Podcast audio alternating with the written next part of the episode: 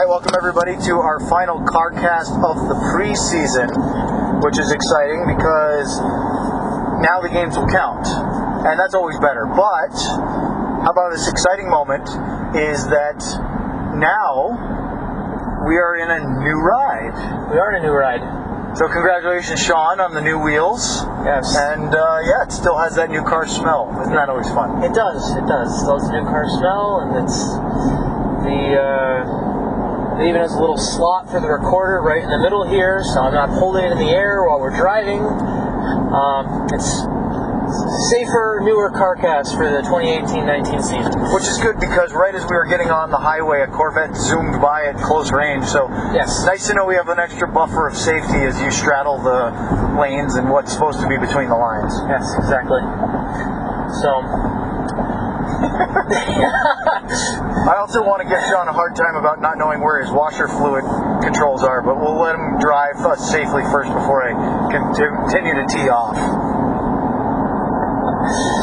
Uh, anywho, this is the last CarCast where it doesn't matter. Obviously, Owen and I will be judged after the next one, since just like the regular season games, everything uh, starts to count for more. Yes. Um, And the, the pressure magnifies, and suddenly Yeah. people take things a lot more intensely in a good way. Yes, right? good It's what makes it fun. good news, I think we're both making the team. I'm happy with our performance in the preseason. Um, it was. Things uh, to improve on the CarCast, or are you talking about the other part of our jobs? I don't know. I mean, I think the CarCast is in mid-season form, which means that there are no rules and we're falling off the rails at every moment. Clearly. Okay. Uh, let's get to the hockey game. All right. Let's get to the hockey game. Um, Stars lose six to five. Five goals are good. Six goals against is bad. Um, big key after this game, talking to both uh, Jim Montgomery and the players. Not happy with the work in the defensive zone today. Um, it was loose. There was a lot of open space for the Avalanche, and uh, kind of feel a bit bad for uh, Colton Point, who is going to take a big uh, took a big knock on the save percentage in a game where he didn't have much help. Yeah, I mean, I don't know if you take this one on evaluating Colton Point too much. Oh, you can't value Colton Point you way. heard he made some fine saves. There were a couple where it's not so much on him, but the, Semyon Varlamov gave up five goals, but he still made that save a couple of times. Yeah. Jay, uh, Roope Hintz in alone a couple of times. The Uh, bad save on Janmark on the, Yep. on the left side. the save on Jason Spezza, just forcing Yeah. him wide on the backhand. There were a few of those where you look and say that's the save that he shouldn't make that he did that makes him an NHL goalie or an NHL starter. Yeah. I- I'm not saying that I- anything bad about Colton Point on that. no, you can't. I'm not judging or evaluating Colton Point. If you want to take just my two cents on Colton Point, then we'll get to everything else. Is the one difference is we saw Landon Bow was under siege against St. Louis and performed admirably, played pretty well, kept the game scoreless. Um, tonight, Point um, was also under siege, but let up six goals. Tonight was not the reason. Point was not the reason they lost tonight, but tonight was just a reason that Landon Bow is kind of ahead of him on that notch of the depth chart right now, and the reason that he was still here initially when they cut down to three goalies before obviously Khudobin and Right. uh, Bishop got injured. So that's that's that's all we really need to say about Colton Point. He wasn't. He's still a kid playing his first year out of college, so it's Right. I'm not. Yes, and we always talk about goaltending taking time to develop more so than other positions. So actually, considering he's never played a pro game, I mean a, re- a regular season professional game, I think he, he's been great. Yeah. I think Landon Bow is probably a step above him right now, Mm-hmm. and that's not anything negative to say on Colton Point. It's because he's actually played at the AHL level, and Yeah. and Point is going to learn a ton of things and It's- go through a, a growth period during his season this year. Yeah, just a knock on. It's not going to knock. It's just a difference of experience.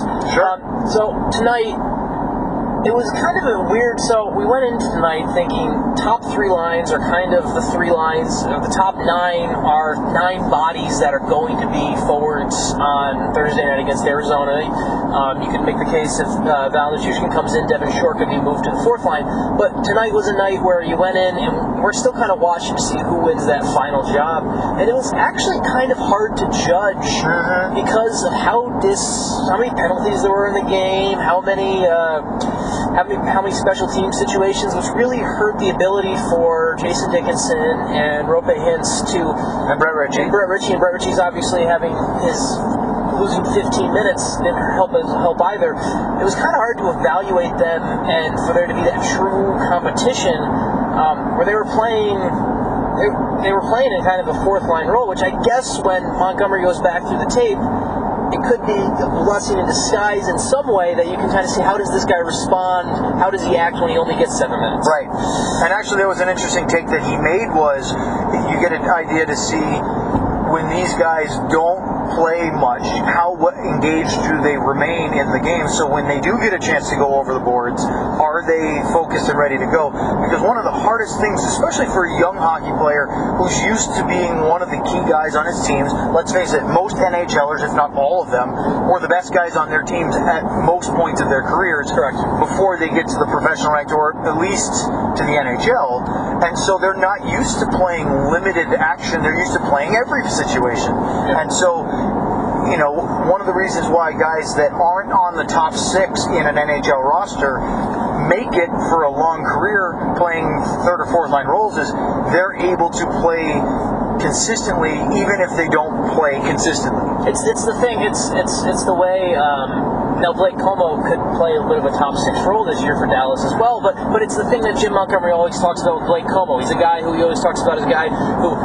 no matter what, what he does that night, he always brings at least a B game and always is bringing something. You're not seeing a real drop off on Yes. a night where he's not scoring. I, and interesting, you saw they, they flip flopped uh, Comeau and Shore in the third period Yeah. a little bit, and I thought that worked as well. Mhm. Yeah. Um, of that, of those three guys competing for, if we just go off that fourth line tonight, Hintz, Ritchie, and um, and uh, Dickinson. I thought Dickinson and Hintz had. I thought they were both good in the chances they got. Obviously, Dickinson comes in and scores uh, scores the goal. Um, I think he's looked better as far as the preseason's gone along. He looks like I think he, he fills that spot now where I think he could be a good bottom six winger. And that's not something he we knew he could be coming into the season. Just He just never played that he never played that Yeah. role. Um, and I thought Hintz, I, in my view, Hintz is Hintz is this team is better with Hintz on the team. He's your fourth line center right now, and I thought for sure it'd be Devin Shore. Now, based on what we've seen, Shore's in the lineup. Yeah, Shore's in the line. He can play both wings. Montgomery has praised his hockey smarts, his vision, his ability to be versatile is a real attribute.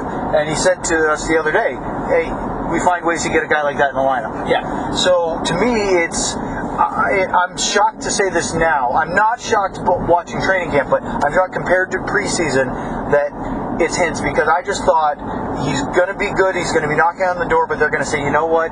He needs to play more than four minutes a night. Let's get him in the AHL where he's waiver exempt, and he'll be the first call. And now I think Hinton Shore for sure, and it's a battle between Dickinson and Ritchie as to who's the third guy on that fourth line. Yeah. Uh, meaning that Hintz is vaulted ahead of Remi Elie and uh, Gemel Smith. And look, the way Elie got a lot of time last year, I thought for sure he'd be on that left wing. Uh, you know, and made, made Dickinson have to. And and we'll get right that.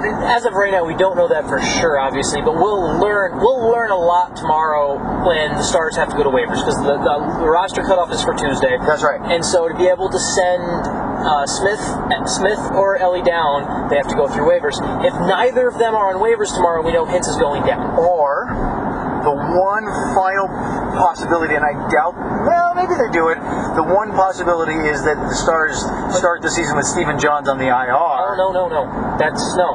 And it would give him an extra spot. You think Johns on gonna Johns goes on IR. That spot's for Gavin Bayreuther. Interesting. So if no, uh, if you're talking IR, if it's a Val Nichushkin's on IR to start the season, then you don't have to send either of them. That's true because you have 14 and 7 that way. Okay, fair enough. So Stephen John's IR spot goes to Gavin Bayreuther. In my in my view, Gavin Bayreuther's spot on the NHL roster depends on whether Stephen Johns plays on Thursday or not. You don't think there's going to be a 6 in that situation? What do you mean? Well, I mean, you could have your six defensemen that way. If, if you're assuming that, let's say Johns isn't ready, but you have Polak and you have I think. Gavin, I think Gavin Bayreuther's above Roman Polak. I agree with that as Yeah. well, but if you could have seven with Johns on which it doesn't look like that's going to happen. Just to catch everybody up, after the game, Montgomery confirmed that John skated this morning with a small group. Uh, I think there's a few guys that were maintenance that maybe got a little bit of a skate in, but John's skated two days in a row, so his optimism that he'll be ready for Thursday is a little bit better than yesterday. Yeah. Um, but essentially, in the Bayreuther situation, I look at Gavin Bayreuther as a guy who is the six right now, but he is the six, but he will be once Johns is healthy, he will be back in the AHL. because they don't want him sitting. Yes, and he'll also he's also he can go up and down. He's waiver exempt. Right, and, So and, and Polak is signed, in, I think, in some regard to give a veteran presence, but also to be the seven. yes, to be the seven who can play when you need him on a on a on that short term situation, Yes. things like that. Um, so th- this gets to our thing. So we know we know tomorrow that. We have a 99% certainty in my mind right now that Joel Hanley and Justin Dowling will be on waivers tomorrow. That's 99% certainty in my mind. Who is the other guy?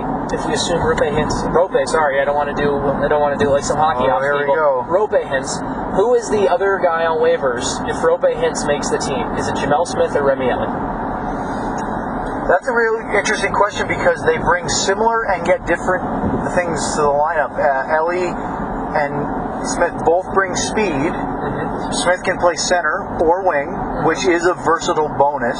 Yeah. I don't know if they have that need at center because of both Shore and Hintz's ability to play in the middle, and Dickinson for that matter.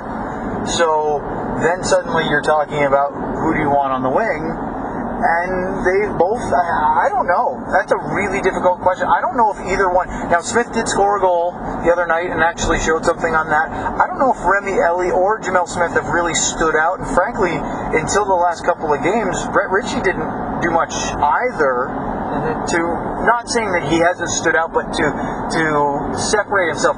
Hintz has been one that really has has made a, a very positive impact. That's why we're talking about him right now. Yeah.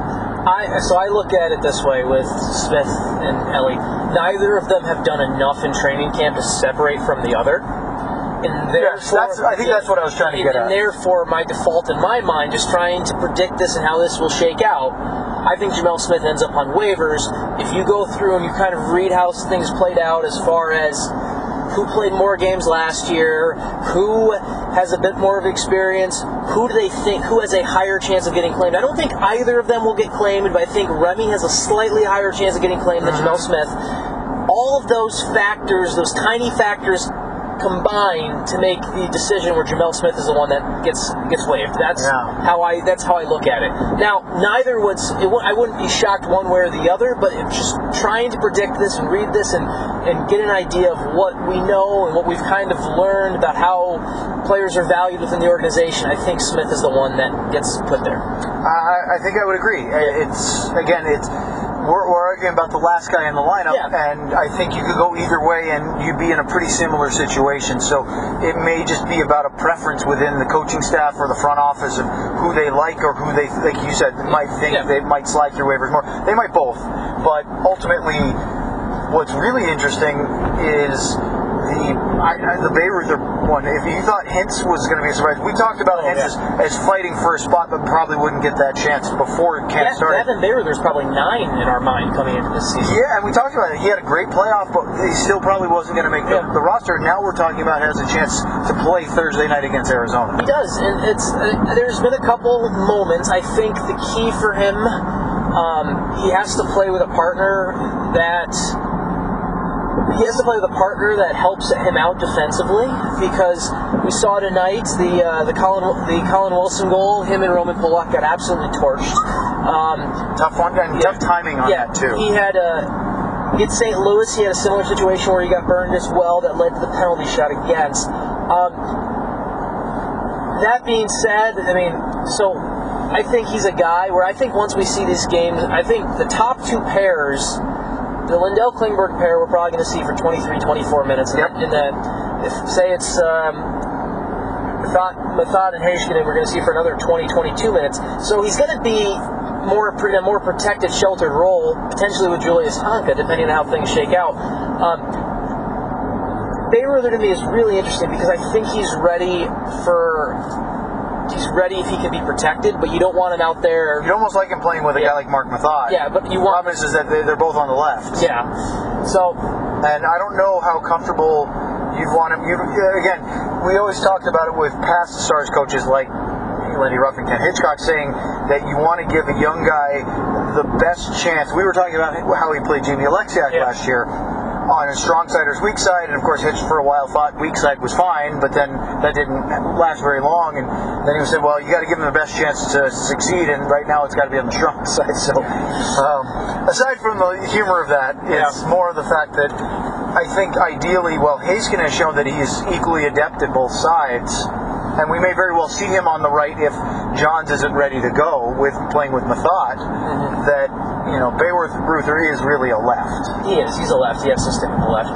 Um, so it's and that, actually helps favor their chances of being in the lineup in theory, just because you take a look at things and you look at Polak and Honka are both righties too. Are, are any concern before we get to the lightning round about the goaltending situation? I know that Montgomery insisted that they would be full go for practice on Tuesday. I guess that's really the what we'll see, right? Is will those two guys be 100% participants in Tuesday's practice?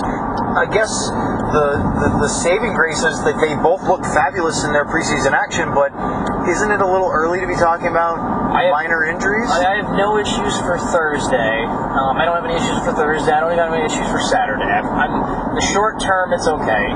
It is just the it is the realm where we do have to keep in mind, and it's just something to keep in the back of our heads here that we've got two. What are they? 32 or 33? How old are they? Older goalies, Yeah, right. They're they're both 31, 32, however old they are, and they're both. It's a it's a demanding position, and they're both kind of getting to that age where durability, where goalies at this age start to either you have the goalies that break through that wall and continue to play the Lundqvists of the world that continue to play at this age. It's crazy. Yeah, and, ha- and have or the Luongos. Yeah, Although they certainly break down more now than they used to. They do, but it, they, they push. You feel like they push the breakdown window from 32 to 36. Right. So it's just something to keep in mind because Ben Bishop has a history of, getting hurt, and even if Even last if it's fluky injuries that aren't his fault. Yes. Like last year. yes, so he has a history of getting hurt, but And getting hit in the face with a puck. He's got a magnet in that helmet, doesn't he? Well, that's also him getting hit in the face is also a more technical issue with his game. Okay. It's a quick nerd out goalie thing. Do it. He has the ability to he has the ability to play a situation from his knees that most goalies can't because of his height. Right. And so because of that, there's times he gets hit in the head more because he's taking away more of the lower part of the net by being on his knees on a tighter angle situation, where another goalie is probably still standing at that situation, and therefore he gets hit he gets hit in the noggin a little bit more. All right, you ready? Yeah, let's go to the lightning round. As we make a transition from one highway to the other, this is usually a good time for the lightning Yeah, round. Um, all right, so let's get it going here. Um, Zach writes in, was the absence of Smith and Elie in the final game lineup an indication of where they'll likely be or won't be on opening night? I think generally the fact that they weren't playing tonight is, or maybe it was just to see one of the other guys that they were on the fence about, right? Well, I think I think it's a slight indication, but um, I think those two guys. Also, we look at the guys who Dickinson and Hintz. They've given them six preseason games because they're trying to learn as much about those two guys as possible. They don't have a management doesn't have a now. Jim Montgomery wasn't here last year, but management has 73 games of Remi Elie. They had 46 games of Gemel Smith. Yeah. So I think They have a better idea about it. there's a reason that Hintz and Dickinson Dickinson were rolled out for way more because they need to see where they are. I think um, Remi Elie and Gemel Smith needed to basically to make, and I think they probably should have known that. When you've played that many NHL, when you've played a good, and healthy amount of NHL games in the past, you need to. Your body of work kind of speaks for itself, and you need to build on that. Yep. Uh, Travis writes in player or players that impressed you the most that won't make an impact with Dallas for a couple of years. Obviously, these are the younger guys potentially. Uh, anybody particularly stand out to you that got sent down already, most likely, but you're interested, Um, or even somebody who just got sent down today, like a Michael Mersch? Do you think he'll impact, uh, or are you looking This- more at the young goaltenders? This is looking for an impact on Dallas in the future. impact with Dallas, but not for a couple years. Um, well, I think Gurianov certainly added some more intrigue to his future. Um, now we have to see what happens when he goes down to the AHL and see how he maintains things. But I think the fact he came in and played so well and kind of shook off how last season ended with the playoff scratches and the Calder Cup playoffs, um, I think he added some more intrigue and there's there he kind of reopened that door in my mind at least that you know what maybe there's something something there that can come together because last year we saw just his hockey sense and his hockey IQ weren't there and he seems to be in a better spot right now. Him and then the other guy who we just because we did see him and so I'll put it out there and his Um, and he's gonna have a rough year because the team he plays for. But Ty Dellandrea, Yeah. who, who who I thought he actually played well in his first preseason game. With uh, he was on a line with Nick Caamano and Jason Robertson, and I thought they had a pretty good. That kid line was pretty good. Uh, Dellandrea's on a very bad team in Flint, um, but he's a guy who I don't know how many points he'll have with Flint, but I, I got to double. Someone may have to double check my math on the numbers, but so he played his first NHL preseason game. Three nights later, he played in, in his first regular season game with Flint, and he won 16 of 20 faceoffs. And then two nights ago, Flint lost again, and he took 24 of the team's 40 faceoffs. Like, he's a guy who is just he's going to be worked to the bone in Flint, and just you, you, hope that you hope that situation doesn't break him down, and you hope it builds his character. Right. But he's a guy who I really liked what I saw. Should he have been the 13th overall pick? We can debate that another time, but he looks like a future NHL player. The two guys you mentioned that I would have brought up were Caamano and Robertson. Mm-hmm. I think a couple years down the road, but both of those guys could be really nice pieces, obviously for their offensive abilities and, and as they round out their game, but not for a couple of years Yeah. now. Um, Josh writes in uh, over under Fox at 23 and a half goals this season. Uh, as far as goals under, I, I, I think that's I, I put him at in that 19 to 20 range is I think a goal you'd be happy. Oh, I'd be thrilled. 20, I'd be thrilled with. Yeah, yeah. You could take the under on 23, but Yeah. Yeah, I think anywhere from 15 to 20 for each of those three guys Mm-hmm. on the third line. If you get 45 to 60 goals from them, Yeah. you're very happy with your production. Yeah. Um, Court writes in, what's Monty got, got to do to get these guys to cut down on the sloppy penalties? I, I've, I get that being hard on the puck is going to lead to a few, but yikes. Well, let's let's let's make something clear real quick. So, the penalties are not, the penalties are not a result of Montgomery's system. I want to make that clear because this team led the league in stick infractions last year. Um, they two years ago they were third or fourth in the league in stick infractions. This is a this is something Montgomery has to fight and drill out of them, but this team taking bad tie sticks and slashes and hooks and everything like that, that's part of the, the uh, that's part of who this team has been the past couple years. And so, Yes. and so this is not on Montgomery. This is not on Montgomery why it's happening. But it is on his to fix. it, it is it is his problem to fix. And now I don't know how you, for example, let's take Alexander Radulov for example. He took his third slashing penalty preseason. All three have led to goal against goals against. Now, part sometimes those lead to turnovers and create something and things like that. But you have to find a balance. And so this is not. This is just a full. I don't know how you do it because it's this is this is going to be an interesting coaching situation for Montgomery where he's going to have to kind of instill some discipline and hope it, it- the players need to buy in and do it. And I'm not sure how you do that. Well, with Radulov, it may be you take what comes with it because of such dynamic Rad, player. Radulov, I guess, is Everybody else, It's or, or many of the others, have to be smart, and I think that will be part of the discipline that becomes uh, very apparent. I think that Jim Montgomery's. We've heard a lot about talking about details. He's very detail oriented. This will be addressed. We'll see how it comes. Uh, Stefan asked us about Roope Hintz. Will he make the team? We already talked about that, but we think he will. Uh, Shani writes in uh, asking about the pronunciation for Miro Heiskanen. It is not Heiskanen, it's Heiskanen. Uh, so we answered that one. Zach asked us about who. He said he read your 2020 already. I have not because I've been reading. working. But thank you. He, he said he already got your opinion. He wants to know mine about the fo- who's on the fourth line and scratches. But we already talked about that. So we'll like his tweet and move on. Another penalties question.